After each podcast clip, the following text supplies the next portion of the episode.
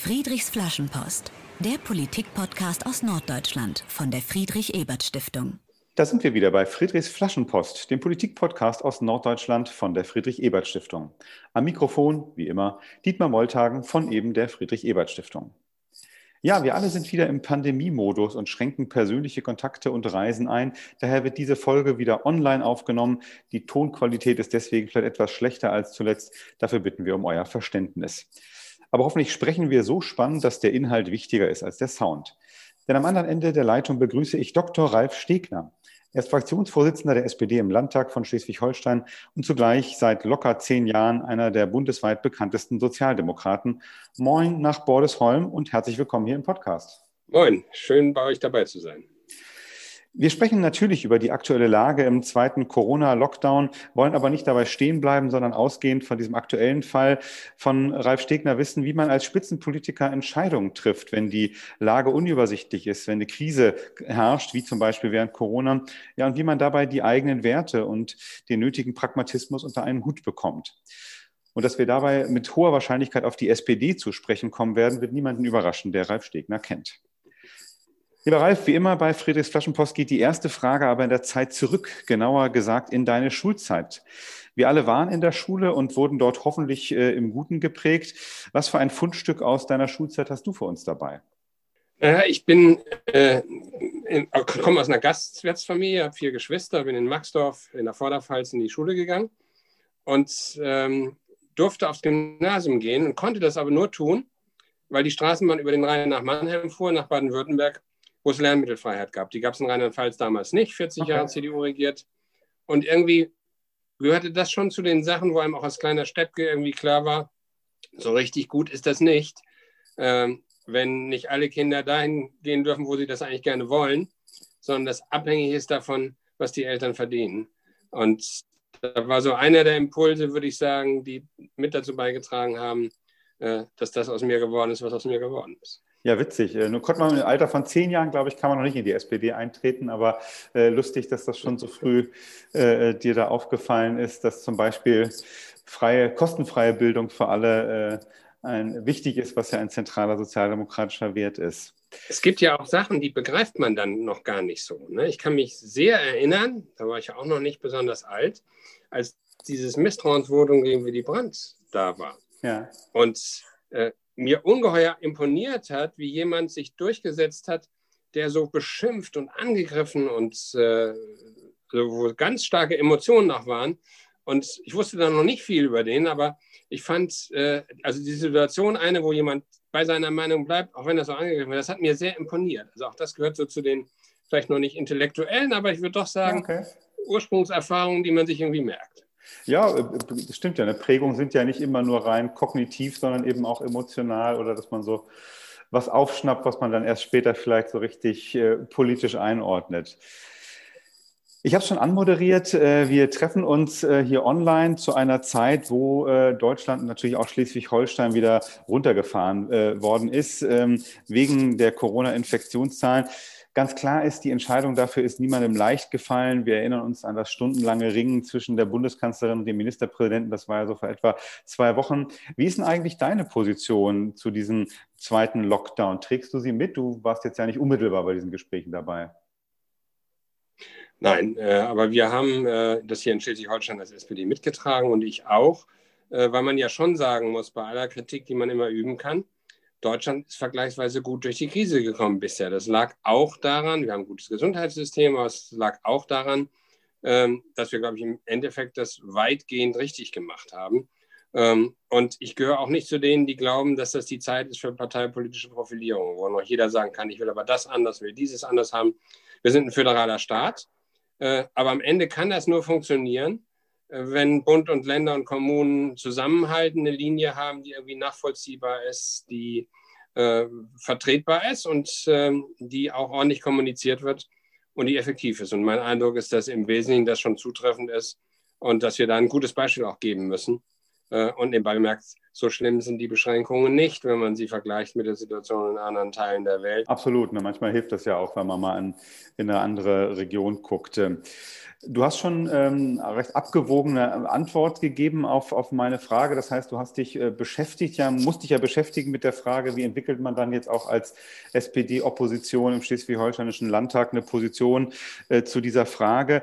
Äh, die Lage war und ist ja unübersichtlich. Ne? Also in verschiedenen Regionen gibt es verschiedene hohe Infektionszahlen, verschiedene Branchen sind unterschiedlich stark jetzt betroffen.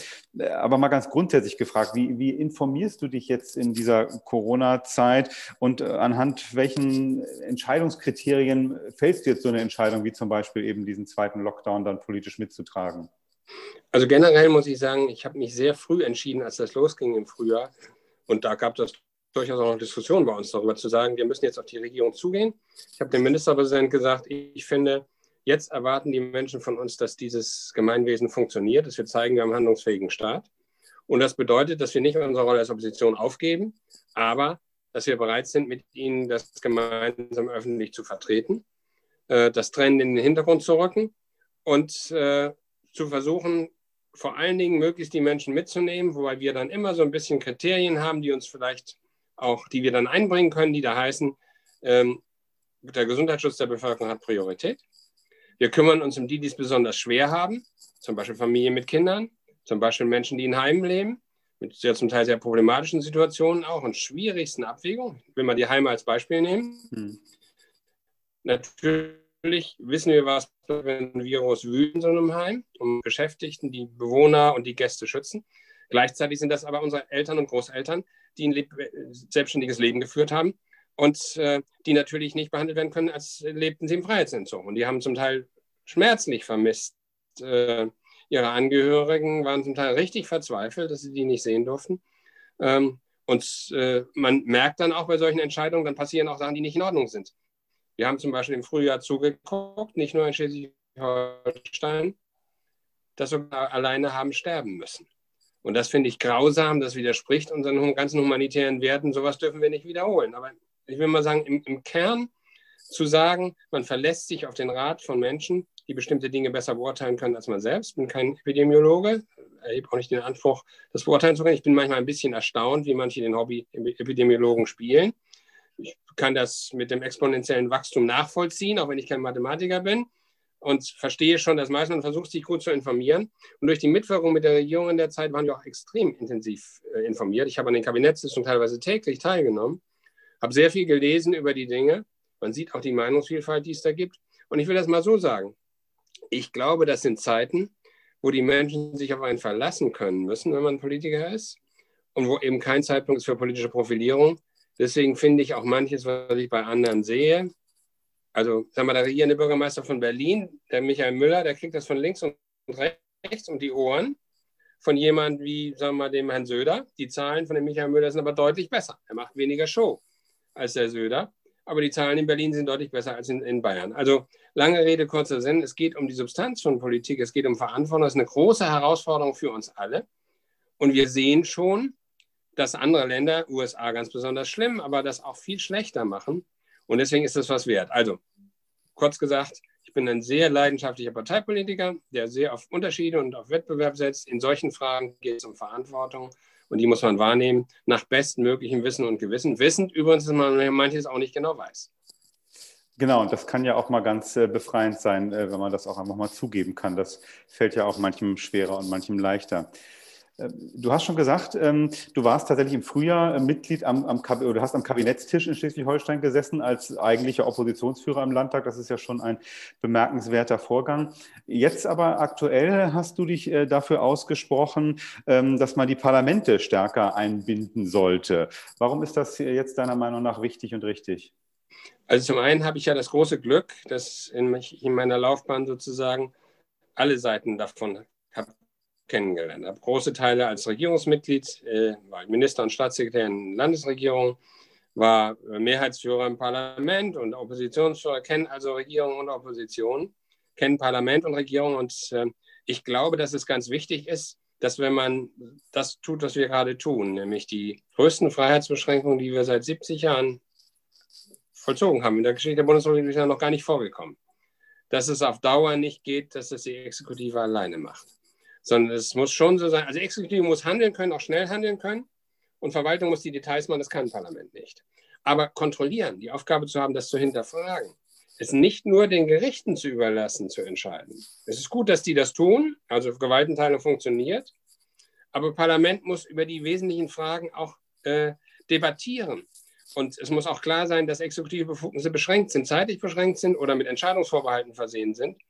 Und äh, ich arbeite ja immer noch sehr gerne mit der Gesine Schwan zusammen und äh, mit der ich letztes Jahr dafür den Parteivorsitz kandidiert habe. Und die Gesine sagt immer, die Menschen, die Bürger sind nicht unmündig, denen muss man Politik nicht erklären. Äh, die sind auch nicht begriffsstutzig, sondern man muss äh, vernünftig begründen, was man tut. Und die mhm. Begründung dessen, was man tut, gerade bei so weitreichenden Dingen, die sind eine, eine Notwendigkeit dafür, dass die Menschen das akzeptieren äh, und dass es dann auch funktioniert. Und ich glaube, dass ein Teil des Geheimnisses, warum wir bisher ganz gut durch die Krise gekommen sind und was im Übrigen auch einer deutlich gefährlicheren Tendenz entgegenwirken kann, die wir ja sehen, dass es nämlich Menschen gibt, Corona-Leugner, Rechtsradikale und andere, die sich zu merkwürdigen Demonstrationen zusammentun und behaupten, es gebe keine Meinungsfreiheit in Deutschland. Und es gibt diese Meinungsfreiheit in Deutschland. Wir sind nicht in Weißrussland. Und das zu erhalten, das deutlich zu machen, das zu begründen, das ist Teil von Parlamentsarbeit. Und deswegen bin ich dafür, dass man das tut. Das wird im Bundestag diskutiert und bei uns eben auch. Äh, ich will vielleicht hinzufügen noch, wir haben eine besondere Situation, ähm, die hängt aus der Konstruktion der Schuldenbremse, hängt daran, dass wir nämlich diese Nothaushalte, wo man mit Milliarden was versucht zu tun äh, gegen die Krise, dass die in der zweiten Drittel Mehrheit im Landtag äh, dürfen, sodass die Regierung die Opposition auch braucht. Also sie brauchen uns. Wir haben dann auch Dinge eingebracht. Das ist natürlich eine günstige Voraussetzung und gar nicht so schlecht. Vielen Dank für diesen ersten Teil unseres Gesprächs. Wir haben angefangen bei den aktuellen Corona-Maßnahmen äh, und gefragt, ja, wie, wie, wie fällt man eigentlich als Politiker eine abgewogene Entscheidung, wenn eben die Lage unübersichtlich ist und man auch nicht ewig Zeit hat, äh, sich äh, zu beraten und zu konsultieren. Ähm, wir kehren gleich noch zu diesem Thema zurück und fragen uns eben, wie, wie es auch was das mit der Wertedimension zu tun hat. Im zweiten Teil wollen wir aber ein wenig über dich und deinen Weg in der Politik sprechen. Und wie immer in diesem Podcast beginnen wir dabei mit unserem kleinen Spiel Friedrich fragt. Äh, ich stelle dir zehn Entweder-Oder-Fragen und du antwortest spontan, okay? Okay. Bist du Frühaufsteher oder Morgenmuffel? Frühaufsteher. Auf dem Teller lieber Fisch oder Fleisch? Fisch. Das war, nicht mehr ganz, war nicht mehr ganz spontan, also eine, eine abgewogene Entscheidung in dem Fall. Äh, liest du in deiner Freizeit lieber einen Roman oder ein Sachbuch? Roman, Sachbücher und, und Akten liest man so viele. Und insofern ist das entspannt und insofern lieber Romane. Äh, Im Kino oder Fernsehen lieber ein Krimi oder eine Komödie? Lieber Krimi. Die Politik ist schon komisch genug. ich habe auch gelesen, dass du Tatort-Fan bist. Ist das richtig? Das ist tatsächlich wahr. Ich habe alle äh, Folgen, die es gibt, äh, auf DVD. Das ist schon ein bisschen eine Kuriosität. Alle Tatortfolgen? Irgendwie bin ich da mal zugekommen. Ja, seit 1970, also das sind jetzt inzwischen 1144, glaube ich. Wahnsinn. Alles täuscht, also eine ganze Menge. Okay, dann weiß ich, äh, wissen wir, was du, was du machst, wenn du nicht schlafen kannst.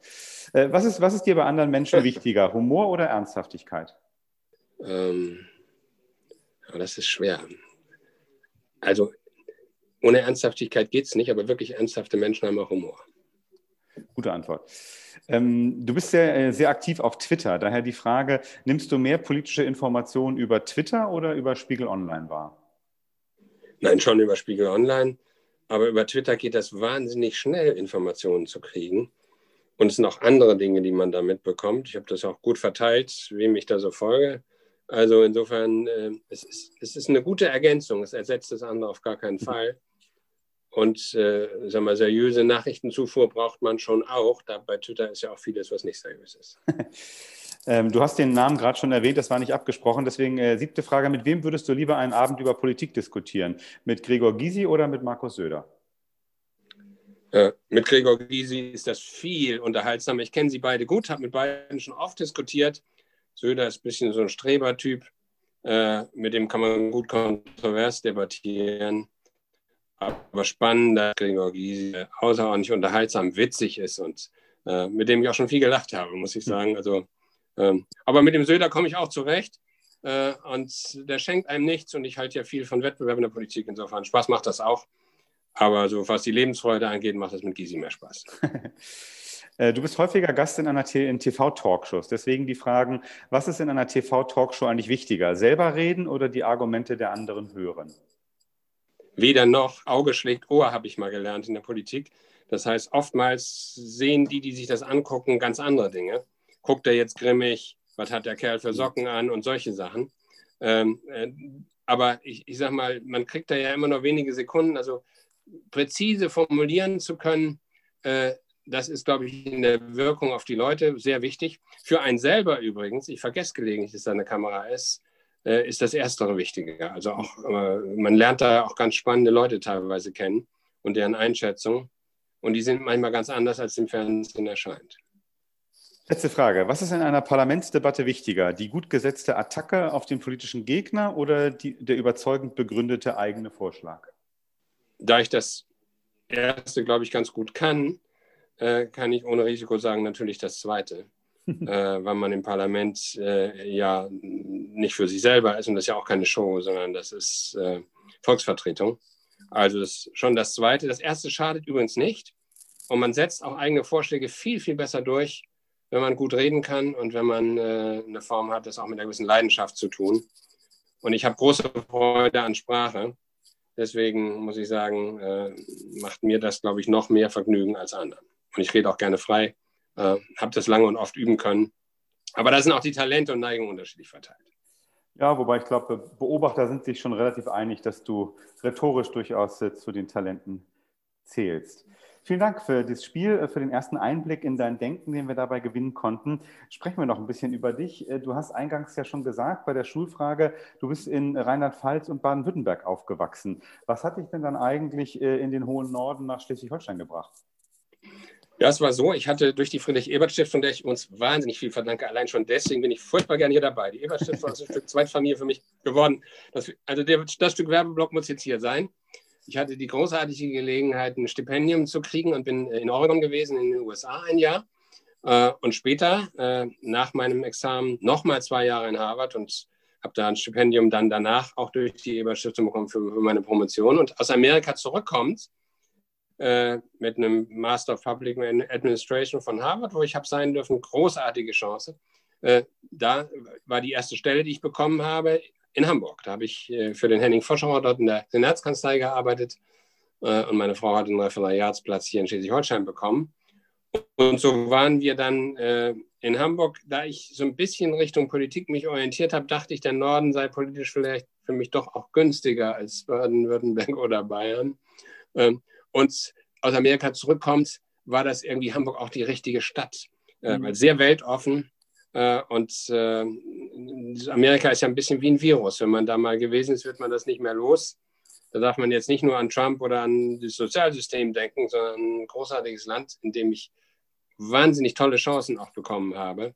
Ganz viel von Land und Leuten zu sehen ähm, und vieles andere. Ich habe da unfassbar viel gelernt, was mir später sehr genutzt hat. Und dann passte das. Und als ich dann in Hamburg war, bekam ich nach relativ kurzer Zeit einen Anruf aus Kiel, ob ich mir vorstellen könnte, Pressesprecher zu werden im Sozialministerium in Kiel bei Günter Jansen, der dann mein erster Chef und erster Lehrer wurde und Landesvorsitzender der SPD dort war und Sozialminister. Und ähm, also ich bereue davon nichts, muss sagen, ich habe große Chancen in meinem Leben bekommen und hatte einfach viel Glück. Das gilt, gilt im Privaten und das gilt am Ende auch äh, Schön, äh, schön zu hören.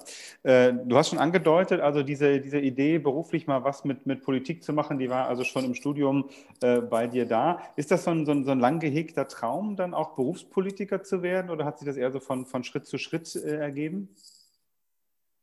Na, Berufspolitiker kann man nicht planen, aber äh, ich hatte einen tolle Geschichtslehrer, die mich für politische Dinge interessiert haben. Ich habe, als ich studiert habe, die Juso Hochschulgruppe gegründet an der Universität Freiburg und da gab es nämlich keine vorher und bin da AStA-Vorsitzender geworden. Ich habe mich dann engagiert bei den Jusos in der Kommunalpolitik und verschiedenstes gemacht. Also insofern war ein politischer Mensch, aber man kann das natürlich nicht planen. Äh, und dass ich als Pressesprecher dann ähm, mit relativ wenig Zeit dazwischen mit 35 Jahren Staatssekretär geworden bin, wer soll sowas planen? Und später hm. Minister, das konnte man nicht ahnen. Äh, und ganz gewiss auch nicht, äh, dass dem solche Stationen folgen, wie äh, in den Landesvorstand zu gehen, Landesvorsitzender zu werden oder in den Bundesvorstand, Stellvertretender Bundesvorsitzender. Das sind alles Dinge, äh, die haben sich irgendwie ergeben und übrigens nicht mit großer Hausmacht oder dass ein irgendjemand irgendwo hingeschoben hat, sondern ich sage, in meiner Politik wird man nicht auf der Sänfte zum Erfolg getragen, sondern das ist etwas, wo man sich immer im Wettbewerb stellen muss, geheimen Wahlen, mit Siegen und Niederlagen übrigens auch. Das ist schon eine harte Angelegenheit. Da muss man eine gute Portion Kondition mitbringen. Ich bin Fußballer, aber auch Fußballschiedsrichter. Und äh, von daher kann ich sagen, ich bringe sowohl Kondition als auch Furchtlosigkeit mit. Und beides braucht man für die Politik, um, um das machen zu können. Äh, danke, du hast schon ein paar, paar Ämter und, und äh, Positionen äh, gerade genannt, die du in deiner ähm, politischen Laufbahn bekleidet hast. Nur wissen wir ja von Franz Müntefering, die beiden schönsten Ämter, die es auf der Welt gibt, sind Papst, das bist du meines Wissens nicht. Nicht mal katholisch. Nicht mal katholisch. Und SPD-Vorsitzender, das bist du allerdings auch nicht geworden. Du hast erwähnt, mit Gesine Schwan hast du kandidiert, aber die Mitgliederbefragung hat sich dann ja für Saskia Esten und Norbert Walter Borjans äh, ausgesprochen. Äh, also wenn du diese beiden schönsten Ämter nach Franz Müntefering leider nicht hattest, was war denn dein bisher schönstes Amt und, und warum? Also ich bin wahnsinnig stolz darauf, dass ich zwölf Jahre Landesvorsitzender der SPD in Schleswig-Holstein äh, gewesen bin. Habe mich immer verstanden in der Nachfolge von Leuten wie Jochen Steffen, dem roten Jochen und Günther Jansen. Und äh, auf dieses Amt war ich unglaublich stolz. Habe das auch länger ausgeführt äh, als irgendjemand anders. Also nur Günther Jansen war noch genauso lange Landesvorsitzender nach dem Kriege und fand das immer toll an solchen Landesverbands, äh, der eine sehr eigene Linie hat, äh, immer einen eigenen Kopf, äh, aber nie unsolidarisch, weder mit der Bundespartei noch sonst, aber durchaus auch mal ein bisschen vordenkend, knorrig, eckig. Ähm, das hat mir immer gut gefallen und das hat mir immer mehr bedeutet, dieses Amt emotional, als die anderen Ämter, die ich hatte, wo das toll war, Innenminister oder Finanzminister zu sein oder Bildungsstaatssekretär oder Sozialstaatssekretär, alles tolle Sachen. Ähm, aber am Ende muss ich sagen, äh, diese Nord-SPD führen zu dürfen, fand ich eine ganz, ganz große Ehre. Und im Übrigen bin ich nicht traurig darüber, dass das mit dem Wettbewerb im letzten Jahr so ausgegangen ist. Es war für mich eine großartige Chance, gemeinsam mit Gesine an dem Wettbewerb teilzunehmen, durch ganz Deutschland zu fahren und mit den Genossinnen und Genossen zu diskutieren und eben auch einen Teil anzubieten, der anders ist als dem, was andere machen. Ähm, also ich bin durch und durch Sozi, das merkt man ja. Ähm, das hört man, hört man dir sehr, sehr schön an. Nein, das, aber das finde ich auch, dass, diese, dass sich so viele verschiedene Kandidatenpaare zur Wahl gestellt haben und dass es so viel Diskussion darüber gab, das war ja durchaus ein sehr belebendes äh, Element, sowohl innerhalb der SPD, aber es wurde ja auch außerhalb der SPD sehr äh, stark kommentiert und wahrgenommen. Das äh, war schon gut. Ähm, jetzt konnte man lesen, dass du aktuell äh, vorhast, äh, dich für ein Bundestagsmandat zu bewerben im Wahlkreis Pinneberg, äh, also nochmal äh, äh, wieder in die Bundespolitik wechseln willst, in den Bundestag. Äh, wie kam es dazu, dass das jetzt dein nächstes Ziel ist? Also zum einen bin ich gefragt worden und zum anderen ist es so, ähm, dass ich jetzt doch, doch 15 Jahre schon im Schleswig-Holsteinischen Landtag bin. Ähm, immerhin auch schon zwölf Jahre als, als Fraktionsvorsitzender und teilweise Oppositionsführer, teilweise Mehrheitsführer da im Landtag. Das ist eine tolle Sache. Ähm, äh, aber äh, erstens gibt es dann natürlich jetzt auch andere, die dann vielleicht da mal dran sind. Ähm, und wir haben ja bald dann auch Landtagswahlen nach der Bundestagswahl. Und zum Zweiten, da ich eben viele Jahre dem Parteivorstand, dem Präsidium angehört habe, stellvertretender Bundesvorsitzender war, kenne ich äh, die meisten in Berlin, habe also immer Bundespolitik mitbetrieben und insofern ist das vielleicht für meine für meinen Erfahrungshorizont und für das, was ich einbringen kann, nochmal eine Sache, wenn man im Durchschnittsalter der SPD ist, das bin ich mit 61 ziemlich genau, äh, und Energie habe ich noch eine Menge, äh, dass man sagt, Mensch, das könnte doch nochmal passen und wenn die Genossinnen und Genossen mich dort aufstellen, das geht ja auch im Wettbewerb, dann kann ich mir das ganz gut vorstellen. Hinzu kommt, dass ich Pinneberg ja ganz gut kenne, weil ich Kommunalpolitik in Relling gemacht habe, als ich aus Amerika wiederkam, haben wir da gewohnt ähm, und das ein besonders kampfstarker und auch äh, guter Kreisverband ist. Und dann passte das alles zusammen. Da warum nicht? Äh, das ist nochmal eine andere Herausforderung, äh, sich dem zu stellen. Und ich glaube, ich kann meinen Beitrag in Berlin durchaus auch nochmal leisten. Also ein bisschen auch, auch zurückkommen in eine Region, wo du schon mal äh, aktiv warst. Du hast schon gesagt, äh, ne, viele Jahre warst du gleichzeitig Bundes- und Landespolitiker äh, im Schleswig-Holsteinischen Landtag, im, im SPD-Bundesvorstand, Präsidium. Ähm, was ist denn jetzt eigentlich, äh, was sind so die wichtigsten Unterschiede zwischen Landes- und Bundespolitik? Also in der Landespolitik äh, sind das dann Themen, wo man unmittelbar Dinge, äh, sich um Dinge kümmert, die das Leben der Menschen direkt betreffen. Ob das Schule ist oder Kita, ob das Aufenthaltsrecht ist oder Krankenhäuser oder also Dinge, die ganz direkt zu tun haben. Man macht Bürgersprechstunden. Äh, man äh, ist sehr nah dran. Also jedenfalls in einem Land wie Schleswig-Holstein das ja nicht so furchtbar groß ist. Bundespolitik ist extrem wichtig, weil äh, man da über Rahmenbedingungen spricht und natürlich als größtes Land in Europa auch mitwirkt an globalen Fragestellungen, die schon enorm wichtig sind. Ob das Klimaschutz ist, ob das die Frage von Demokratiesicherung, ob es um Frieden und Abrüstung geht oder solche Dinge. Aber ich habe das in der Zeit, als ich den Parteivorstand angehört habe, immer gemerkt, ich fand es immer toll, nach Berlin zu kommen, aber es ist durchaus auch eine eigene Welt, die manchmal auch anders ist ähm, als das, was wir sonst so täglich erleben. Und ich glaube, man braucht beide Welten, äh, um den Kompass äh, nicht zu verlieren. Und mhm. äh, also weder würde ich dafür werben, dass man sozusagen nur an seinen Gartenzaun denkt. Das wäre ganz falsch in einer Welt, wo viele Menschen flüchten müssen, äh, weil sie hungern oder weil es Krieg herrscht oder Verfolgung oder Umweltzerstörung. Äh, da wäre das falsch, äh, nur an sich selbst zu denken in einem Land, wo es uns ja im Vergleich wahnsinnig gut geht. Mhm. 60 Jahre Frieden und Wohlstand. Wer hat das schon vor uns gehabt und wer hat das anderswo auf der Welt? Und auf der anderen Seite ist es eben so, äh, dass manchmal die Diskussionen in Berlin ähm, auch, sagen wir mal, äh, eine Flughöhe haben, äh, die nicht immer nachvollzogen werden kann von anderen. Mhm. Und beide Welten zu kennen und zwischen beiden Welten sich zu bewegen, fand ich immer eine gute Sache. Und ich glaube auch, man kann in Berlin im Bundestag deutlich mehr bewirken, wenn man schon mal Kommunalpolitik gemacht hat, wenn man schon mal parlamentarische Erfahrungen im Landtag gesammelt hat ähm, das ist, scheint mir ganz gut. Es hält einen davon ab, wie soll ich sagen, abzuheben und die Bodenhaftung zu verlieren. Ich finde das in der Politik extrem wichtig. Jeder, der dich, sich mit, die, mit dir schon mal beschäftigt hat oder der dich, der dich googelt, äh, wird schnell feststellen, dass du in den Medien ein äh, eher robustes Image hast. Also du wurdest schon in Zeitungen als roter Rambo bezeichnet oder als jemand, der Politik schon immer eher als Kampfsport verstanden habe. Das war jetzt ein Zitat. Ähm, ärgern dich eigentlich solche Interpretationen deiner Person? Nein, das tut es nicht. Es ist zwar ein Teil eine Karikatur, aber manches daran ist natürlich auch richtig. Äh, ich glaube, Politik muss wirklich betrieben werden. Wenn die großen Parteien sich genug unterscheiden, dann äh, haben die Rechtsradikalen auch so keine Chance. Eines der, ich glaube, gar nicht zutreffenden, aber jedenfalls durch den Kabarettisten Dieter Hildebrand verbreiteten Behauptungen über Herbert Wehner sagt, dass er bei seiner Abschiedsrede im Bundestag gesagt habe, verzeihen Sie mir meine Leidenschaft, ich hätte Ihnen die Ihre auch gern verziehen. Das ist mir sehr sympathisch, äh, weil ich sagen muss, äh, Leidenschaft gehört wirklich dazu. Ich bin nicht geeignet für einen diplomatischen Dienst. Das wissen die meisten, die mich kennen. Auf der anderen Seite sagen selbst entschiedene Gegner von mir, auf den Stegner ist Verlass. Wenn der was sagt, dann gilt das im Guten wie im Bösen. Und insofern glaube ich schon, deswegen habe ich mir vorhin bei der Frage mit der Ernsthaftigkeit und dem Humor, äh, da musste ich einen Moment nachdenken. Es gehört eine große Ernsthaftigkeit zu, dazu, äh, dass man das, was man wichtig und findet, dass man das auch macht. Äh, und das äh, Glaubwürdigkeit in der Politik eben ist ein wichtiges Thema.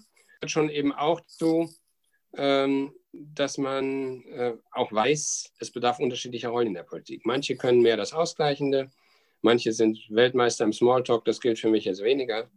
Ähm, und ähm, robust heißt ja im Übrigen nicht, unter der Gürtellinie zu arbeiten, sondern mit Leidenschaft auseinanderzusetzen mit anderen um den richtigen Weg. Was gibt es eigentlich Tolleres, als das zu tun? Das ist die Stärke. Es gibt uns auch nur in Demokratien. Und ich habe unglaublich viel äh, an Motivation daraus gezogen, als einer von sechs stellvertretenden Bundesvorsitzenden.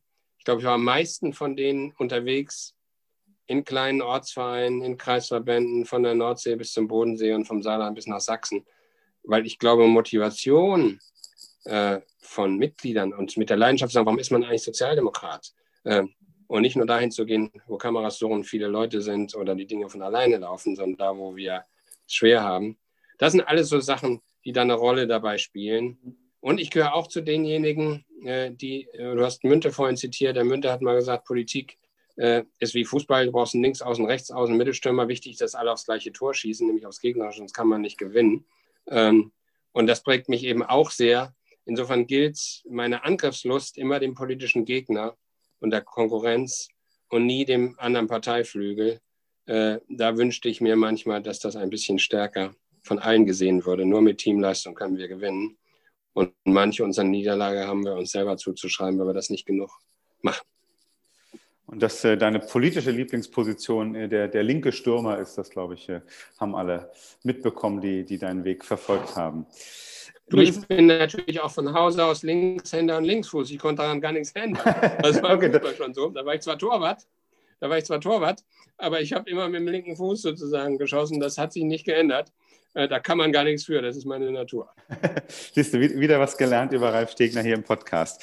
Ähm, kehren wir nochmal zurück zu diesem Thema auch, wie, äh, wie sich Werte in, in Krisen dann auch bewähren müssen. Also der SPD ist das ja in den vergangenen Jahren oft vorgeworfen. Sie habe äh, ihre Werte verleugnet oder ihre Werte seien nicht mehr erkennbar durch die vielen Kompromisse, die man eben auch als Regierungspartei im Bund etwa äh, habe, äh, hat schließen müssen. Wie, wie, wie machst du das? Wie behältst du deinen Wertekompass? Wenn es in der Politik hektisch wird, wenn eben eine Entscheidung auch schnell getroffen werden muss, möglicherweise auch bevor man eben äh, alle Fakten ausführlich äh, studieren konnte?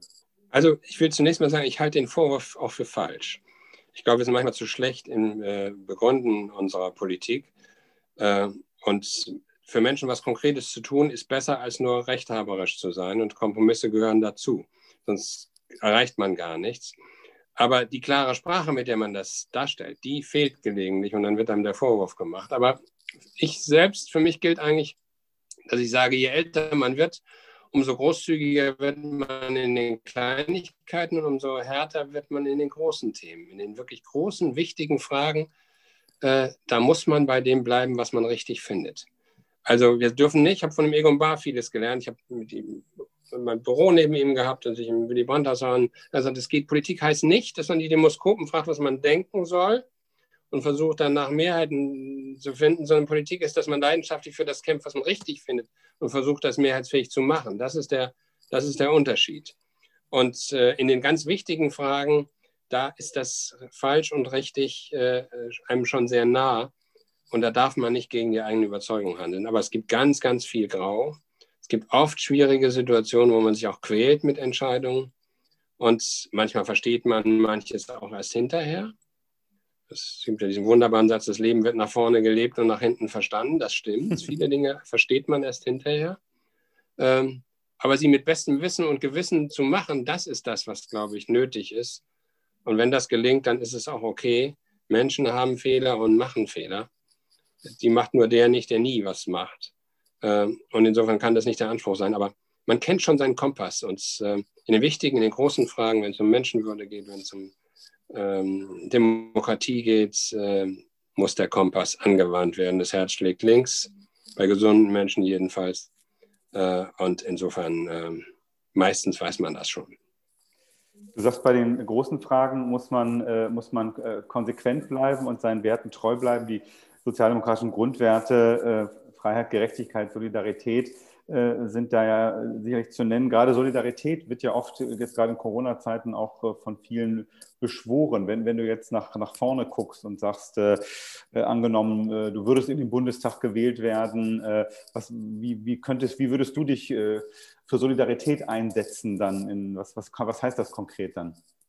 Also Solidarität heißt innenpolitisch, dass wir immer dafür sorgen müssen, dass die Menschen sich auf uns verlassen können dass die Lebensrisiken nicht privatisiert werden, Kranker, Krankheit, Pflegebedürftigkeit, dass wir einen handlungsfähigen Sozialstaat haben äh, und dass wir uns um die Menschen wirklich kümmern. Aber Solidarität heißt natürlich insbesondere auch, dass wir verstehen müssen, äh, dass es unsere Aufgabe ist, dafür zu sorgen, dass nicht anderswo auf der Mensch, Welt Menschen verhungern, dass es keine Kinderarbeit geben darf, ähm, äh, dass wir was dagegen tun müssen, äh, dass es manchen so sehr viel schlechter geht und dass wir eine Verpflichtung haben, auch gegenüber den nachfolgenden Generationen, nicht nur was Frieden angeht, sondern auch, dass sie noch einen Planeten bewohnen können, auf dem sich leben lässt, so wie wir. Das ist Solidarität, die gibt es also gegenüber den Eltern, die gibt es gegenüber der Zukunft, die gibt es gegenüber den Schwächeren, die gibt es gegenüber denen, die, die verfolgt und bedroht sind. Ähm, und dies, das ist sehr konkret. Ich glaube, mhm. das muss eben Maßstab und Kompass unserer Politik sein. Und man weiß das ziemlich genau. Ähm, und das muss einem gar niemand erklären, glaube ich. Äh, ja, man weiß auch, wenn man das falsch macht. Du hast gerade äh, den schönen Satz zitiert, ne, dass man äh, das Leben nach vorne lebt, aber nach, nach hinten versteht. Wenn du jetzt mal verstehend äh, auf, auf dein politisches Leben äh, zurückschaust, gab es da mal so eine Situation, wo du jetzt im Nachhinein sagen musst, Mensch, da habe ich nicht meinen Werten entsprechend gehandelt? Ich glaube, das gibt es öfter. Äh, insbesondere in der Frage, ist man mutig genug, anderen Solidarität zu gewähren, wenn die bedroht werden, wenn die in Schwierigkeiten sind. Wir neigen in der Politik ganz oft dazu, wenn jemand bedroht und in Schwierigkeiten ist, zu sagen, naja, wer weiß, wie sich das entwickelt, dann gibt es irgendwie ein staatsanwaltliches Ermittlungsverfahren, halte ich da lieber mal fern. Das ist falsch. Äh, oder auch in der Runde, wenn was gesagt werden muss, muss es gesagt werden. Da darf man nicht feige sein. Überwiegend tue ich das, glaube ich, aber ich tue es nicht immer. Hm. Ähm, und ähm, da muss man immer an sich arbeiten. Äh, wir, wir leben ja in einer freiheitlichen Demokratie. Es gibt gar keine Risiken. Und äh, es gibt manchmal welche für die eigene Karriere. Und ich hätte es wahrscheinlich auch weitergebracht, wenn ich, ich kann mich nicht beschweren. Ich habe wirklich tolle äh, Aufgaben gehabt, aber manche sind nicht karrierefördernd. Und äh, ich habe mir manchmal gefragt, wenn ich mich zwischen dem entscheiden muss, was ich klug und was ich richtig finde, äh, dann bin ich häufiger bei dem gewesen, was ich richtig finde. Das war nicht immer klug. Äh, aber das ist einer der Punkte, wo du eben drauf angespielt hast. Das ist, es ja. gibt da keine klare. Man weiß manchmal dann doch, Mensch, da hättest du mutiger sein können. Oder auch was anderes. Ich halte viel von Solidarität in dem Sinne, dass man sich nicht öffentlich kritisch über eigene Kollegen äußert. Äh, und dann übt man die Kritik intern. Das kriegen die Leute aber gar nicht mit und sagen, was ist denn mit dir los? Du trägst hier solche Sachen mit, das kann doch gar nicht angehen. Und äh, also es gibt da auch Konflikte, die schwer auflösbar sind. Und ich rechtfertige mich dann dafür schon und sage auch immer öffentlich meine Meinung, aber ich bemühe mich darum, das in der Form zu tun, dass das mit der innerparteilichen Solidarität nicht, nicht leidet. Und das ist ein Spannungsverhältnis, gar keine Frage. Ähm, und da liegt man auch nicht immer richtig. Mhm.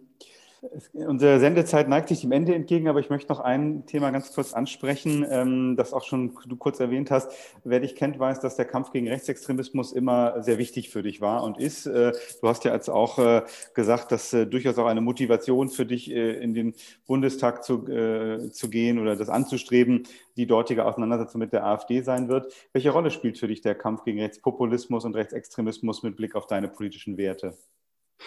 Ich habe Politikgeschichte und Deutsch studiert und äh, obwohl man ganz vieles über die Nazi-Zeit ja weiß, äh, ist es mir gar nicht möglich, wenn ich ein Buch da lese und einen Film mir an, angucke, sozusagen, das ohne ganz große Erregung zu tun.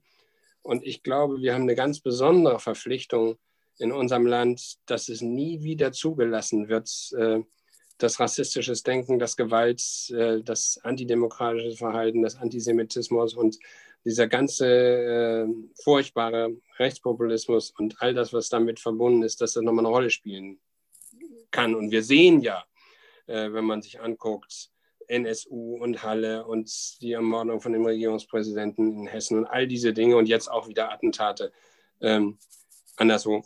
Also kurzum, das fällt nicht vom Himmel, sondern es wird entwickelt. Deswegen finde ich, dafür zu sorgen, dass diese Rechten wieder verschwinden aus den Parlamenten das ist für mich äh, eine Aufgabe, der muss man sich mit ganzer Kraft widmen und auch mit, mit, mit aller Härte. Da darf man das auch nicht bagatellisieren, auch wenn das nicht alles Nazis sind. Aber sie haben genug, die sie dulden. Und ich bezahle das ein bisschen damit, dass ich diese rechten Trolle und so ständig in meinen Social-Media-Seiten habe und dass ich auch immer mal wieder meine Familie leider auch Drohungen und ähm, ähm, solchen Dingen ausgesetzt bin und man da und dort Polizeischutz hat und also all solche Dinge, das hat seinen Preis, wenn man sich mit denen auseinandersetzt. Aber ich halte das für so notwendig, auch dass man sich denen stellt. Ich diskutiere in Talkshows auch mit Leuten, die ich widerwärtig finde, weil ich glaube, dass die Menschen sehen müssen, wir haben die besseren Argumente und die sind gefährlich. Und äh, das ist schon was, ich bin immer wahnsinnig stolz auf unsere Jusos, die dem hart entgegentreten in Mecklenburg-Vorpommern zum Beispiel mit dem Storch Heiner oder mein ältester Sohn, der auch schon bedroht worden ist, aber der auf keiner Antirechtsdemo gefehlt hat, äh, als das äh, losging und so wieder. Und deswegen, das ist ein Thema, da müssen wir aus unserer eigenen Geschichte lernen. Keiner weiß es besser als die SPD. Und ich denke mir manchmal auch, wir jammern heute gelegentlich über schlechte Umfragewerte und dass wir überaltert sind und all so ein Kram. Unsere Urgroß- und Großmütter und Großväter, sie sind eingesperrt worden, verfolgt worden. Die haben den Nazis Paroli geboten. Die würden sich unsere Probleme wünschen. Kurzum, nicht jammern, sondern Ärmel aufkrempeln und was tun. Und gerade in diesem Bereich, das ist mir extrem wichtig und das ist zu 100 Prozent äh, sozusagen meine tiefe Überzeugung. Und die würde ich auch nicht abgeben, äh, egal was käme. Das müssen wir einfach tun, das ist unsere Pflicht. Auch da merkt man dir die, die Leidenschaft an, das finde ich, das finde ich toll. Ja, auch so wie die Eingangsfrage nach der Schulzeit ist auch die Schlussfrage bei Friedrichs Flaschenpost äh, immer gleich. Wir bitten alle unsere Gäste, eine Flaschenpost an die Zukunft zu schreiben. Ich, ich nutze jetzt, äh, dass ich der, der Fragensteller bin, schamlos aus und verbinde das mit einer Frage, die ich dir schon lange mal stellen wollte. Äh, du bist ja auf Twitter bekannt dafür, dass du jeden Morgen einen Musiktipp äh, äh twitterst. Äh, schreib doch bitte mal an deine Flaschenpost an die Zukunft. welche Musik ist dann angemessen für den, den, den den, Montag nach der nächsten Bundestagswahl im September 2021? Dann nehmen wir den Musiktipp von den Kings, der heißt Victoria. Äh, eine ganz wundervolle Nummer. Musik ist was für die Seele. Ein Tag ohne Musik ist kein guter. Äh, und äh, das ist das Spektrum auch wahnsinnig groß. Mir macht das großen Spaß. Es gibt uns mehr Reaktionen auf meine Musiktipps manchmal als auf die politischen Dinge. ja. Äh, man sieht da auch, wie alt man ist übrigens natürlich. Äh, also wer von euch Victoria nicht kennt von den Kings, eine tolle Nummer, das äh, macht Spaß und das ist, finde ich, ein guter Titel und ein guter Wunsch für meine Sozialdemokratie äh, für den Tag nach der Bundestagswahl. Ganz vielen Dank für diese musikalische Flaschenpost in die Zukunft. Das hatten wir so noch nicht. Das ist das erste Mal. Und damit endet diese Folge von Friedrichs Flaschenpost, dem Politikpodcast aus Norddeutschland. Heute mit Dr. Ralf Stegner, Mitglied des Schleswig-Holsteinischen Landtags, dort Fraktionsvorsitzender der SPD-Fraktion, also Oppositionsführer, äh, mit einer langen politischen Vita, vielen Ämtern und Positionen. Wir haben darüber gesprochen. Ganz herzlichen Dank, lieber Ralf, für deine Zeit und für deine Gedanken zu Politik, Werten und der Sozialdemokratie. Schön, dass du da warst. Vielen herzlichen Dank. Macht es gut, bleibt gesund und schaltet gern in zwei Wochen wieder ein. Friedrichs Flaschenpost, der Politik-Podcast aus Norddeutschland von der Friedrich-Ebert-Stiftung.